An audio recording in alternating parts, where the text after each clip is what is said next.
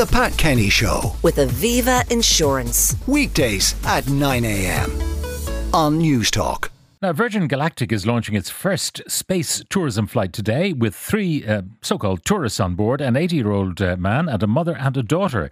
Now, this flight follows a number of commercial trials and is paving the way for a future of space tourism and exploration for the average person. Um, the ticket price is $450,000. So maybe not so average at the moment. Well, I'm joined by aeronautical engineer Dr. Norah Patten, who's going to explain exactly what this trip involves. Uh, Norah, good morning. Good morning, Pat. Yeah, a good day for a rocket launch.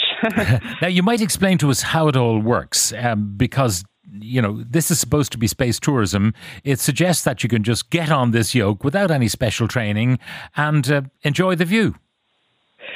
Yeah, absolutely. So, very exciting time, I think, uh, particularly for human space exploration. So, this is Virgin Galactic's second commercial flight.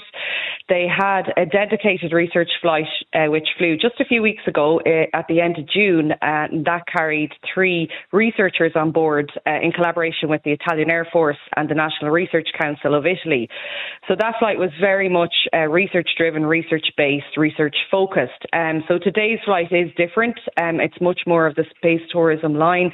As you say, there's a, a, a an 80 year old um, former Olympian who is flying on board, as well as a, a mother and daughter who actually uh, won their uh, seats uh, on this trip um, through a fundraiser, which was uh, with uh, Space for Humanity. So I'm sure they were absolutely thrilled to Yeah. get the opportunity to go. Now, uh, Jon Goodwin didn't have to pay the four hundred fifty thousand either. Uh, this eighty-year-old Olympian, because he he bought it eighteen years ago. His ticket at a bargain price of two hundred fifty thousand euro or dollars yeah, rather. So, yeah, that's what I understand. So um, the, the the prices have, I suppose, changed in the past few years. Um, I mean, if you th- think about Virgin Galactic and just its history, I mean, it's almost two decades in the making um, to what we see happening today. Um, Spaceship One was the winner of the Ansari X Prize way back in 2004. That was uh, with um, Mi- Microsoft co-founder Paul Allen Scale Composites, and Virgin Galactic has stemmed um, from that. So it's really been a long time in the making. You know, for many of us in the industry, we've been sitting and waiting and watching and uh, really hoping for this commercial era of spaceflight to, to take hold. So it's a it's a very exciting time. Now, just explain how this will happen because you don't have to sit on the top of a rocket like uh, an astronaut, nor is it something like a space shuttle. So, explain the technology. Absolutely, yeah. So, as you say, the Virgin Galactic flight profile is very different compared to your traditional launch pad rocket, say the likes of Blue Origin, which is their, I suppose, competitor in the commercial suborbital market. So, the Virgin Galactic spacecraft has a mothership called Eve, and that has um, that brings the, the the spacecraft up to the release altitude of about forty five thousand feet.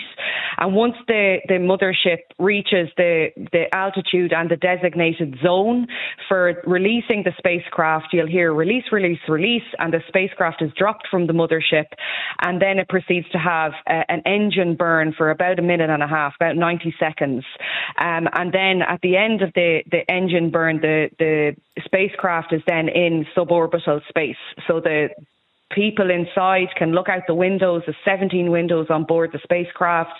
Um, just an amazing view of Earth. that reaches about uh, 50 miles, so about 80 ish kilometres high.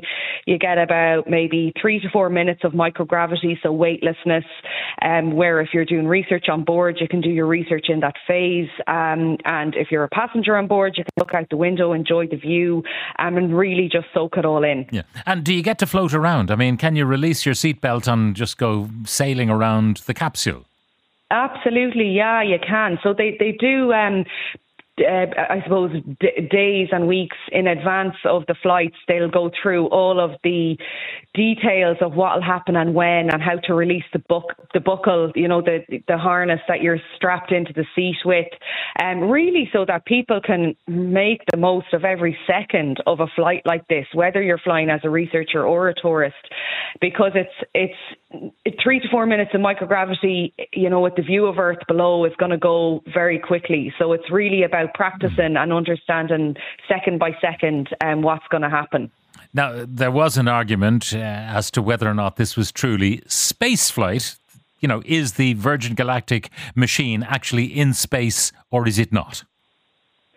Um, I mean, so tech, it's it, it, you'll hear sometimes 100 kilometres. The, the Kármán line is designated as space, but also NASA does um, say that 80 kilometres um, is your line of definition of space. So they are entering space and um, they are in suborbital space. You do get your minutes of microgravity. You do get to see the Earth um, out the windows. Um, and I'm sure just an amazing opportunity for anyone who has the, the opportunity to do it.